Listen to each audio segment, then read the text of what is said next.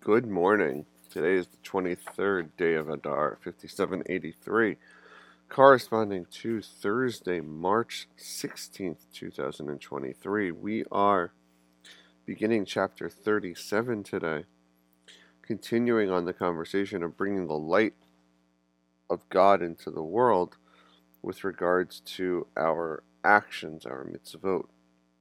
And what the Alter Rebbe begins the chapter with is a message to his readers saying that the work you do now will have an effect in the Messianic era.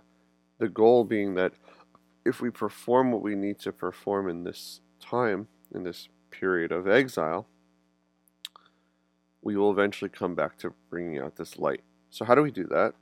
That comes through the mitzvot, that comes through the actions that we have to take. And so, what he describes is a reminder to us that whenever we take an action that has a positive, has an effect on the world, a positive action, a doing, or an avoidance of something that we don't do, but I think here we're much more dealing with the positive doing, we are removing the power of this sitra achra, this dark side, and revealing the light that's entrapped in it. We're carving away at the shell. And so this chapter, this part of the chapter we're going to look at today, its entire focus is on how do we on on the actually doing of this removal of this husk. So the Alter Rebbe presents some of the mitzvot which is very clearly where we're doing this. In other words, we're taking something that is mundane or is animalistic and we're changing its status through the work that we do through the up through using it for something that's holy so for example we have tefillin and we have a mezuzah and we have a sefer torah we have a torah scroll all of which contain animal parts. So the skin of the animal, right? We write on parchment, which is based, which is made from the skin of an animal. The straps of the tefillin are from the hide of an animal. And so what we're doing is by taking this thing that we see as non-holy, as non-kadosh, we are then by performing this mitzvah, lifting it up, we are now making it something that is um, holy. We are now, and what we're doing is we're, we're removing those, the husks. Okay. He also points this out by etrog, by money given to charity that we acquire through our normal means. So everything that we do in this world has the opportunity to be lifted up in a spiritual sense. This is a very important concept as it relates to how we live. When we look at our actions as spiritual, we can't, you know, we've been talking about how action is spiritual. We've been talking about how it's not just thought and speech, which we're going to come to actually momentarily in this chapter, but we're talking about action itself. It's important to do.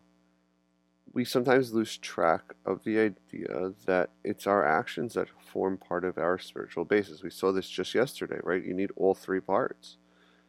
And so we're emphasizing that here by saying, well, when you do this, what you're really doing is you're taking something natural, something built in, something that's very distant, something material, and you're saying, well, it's not really just material, it's something greater than. And so when you do the mitzvah, you dissolve all the, the, the bad and you and everything goes up and it absorbs the light of the Ein Sof of this infinite light, and then God is revealed. Right? There's nothing hidden from us at this point. Um, and I actually like the line that he says here in the end of that part of it, which is Ein Sham Bechinat Hester Panim Klal. There is no concealment of the countenance of God whatsoever. Tight as light. I like that line because so much of our challenges, we always think that God is concealed, right? So we always think about God in this so far away, this so withdrawn that we can't see God. And yet, here he's saying, well, if you do those things that are godly by their very nature, you will see God. It's presence. Not literally seeing God, but you will experience that divine vitality. So, further on, this isn't just about the mitzvot, this really is about ourselves.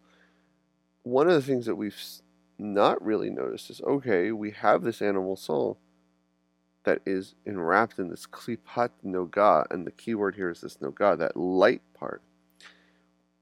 Can we do the same thing for this soul? Can we actually remove, or at least downplay, the power of it through the doing a mitzvah? And we know the answer is yes. We've seen that before. But I think the imagery here is much stronger in that now we're saying, well, if you change the edifice, if you change the approach, you can reveal that which is hidden. You can reveal the light that's in the animal part of our being. Okay. So we then go on to the last part of today's piece, which has to do with thought. That's all nice for action. But what about our thoughts? What about our speech? Let's go back around now, right? We've been we harped on the, the idea of thought and speech for so long, right? The importance of recognizing God and thinking about God and reflecting on God. Then we've shifted over to action. And action seems to have a lot of power to it. It has the ability to clean, to wipe away. But he says that even in our speech and in our thought, we actually can perpetuate the same removal of these husks. Ironically, it's through action. It's through the action of our lips.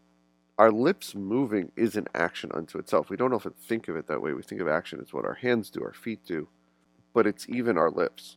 And so, what the Alter Rebbe's essential point here is that if you think that it's your thought and your speech, it's your thought, forget speech for a moment, it's your thought that works. It's not your thought that itself works, it's the thought that gets actualized through speech. But it's not speech like I'm doing right now. It's even as simple as I'm reading a book and I am moving my lips to the words that I'm reading. I'm mouthing those words, um, which of course we're taught not to do as we get older. Though, in a way, maybe we are doing that even subconsciously, but be that as it may any physical part of our body that is doing some sort of movement would be considered action. And so, therefore, the action of speech is bringing out this light. The more we put into it, the more the energy comes out and it gets brought into it, the place of holiness to the point where everything in our body is claiming screaming out for God. Now it's interesting. I want to point this out. Total aside, I don't know if this was intentional. So this is just me riffing off of something interesting. It says towards the end of the chapter that all my bones shall declare God who is like you, right? Based on the book of Psalms. And so the question here is the, the interesting point here is that we are in chapter 37, and for those that are interested in these number connections for a moment, of course, chapter 37 of the book of Ezekiel is the valley of the dry bones, where God resurrects through a vision, or at least as Yechezkel sees it as a vision, this, this notion, resurrects the bones that are said to have been from the tribe of, I think it's Menashe, who left Egypt early and they they got slaughtered by the Philistines. They weren't supposed to leave at that point, but the bones would be crying out to God similar to here. So it's interesting that the, those slight connections between the 37 and the 37, but maybe that's me overreading it. Nevertheless, coming back to our point, the the body is getting is absorbing this positive light. On the flip side, forgetfulness in matters of the Torah stems from the, the shells of the body and the vitalizing animal soul um, right? So we lose we, we, we can we lose this when we're when we're not in this place, and so the holiness gets when the holiness comes out, we don't have any more forgetfulness. And finally, the whole point of this is if we play down the physical and we raise up the spiritual, we are revealing God's light. So just to review, because I think it, got a, it gets a little choppy at points, first part of chapter 37 introduces us or reminds us again of the importance of the actions we take, but also the thought and the speech within the mitzvot as means of revealing God's light that is already inherent even within the animal soul, because as we said, even the animal soul, even the Sitra Achra, has divine within it, but it is so far removed it takes work to clean it. It's like scrubbing away at the rust, if you will. Um, and so, with that, I want to wish everybody a wonderful day, and I look forward to continuing our journey of chapter 37 tomorrow um, when we continue on this conversation of light.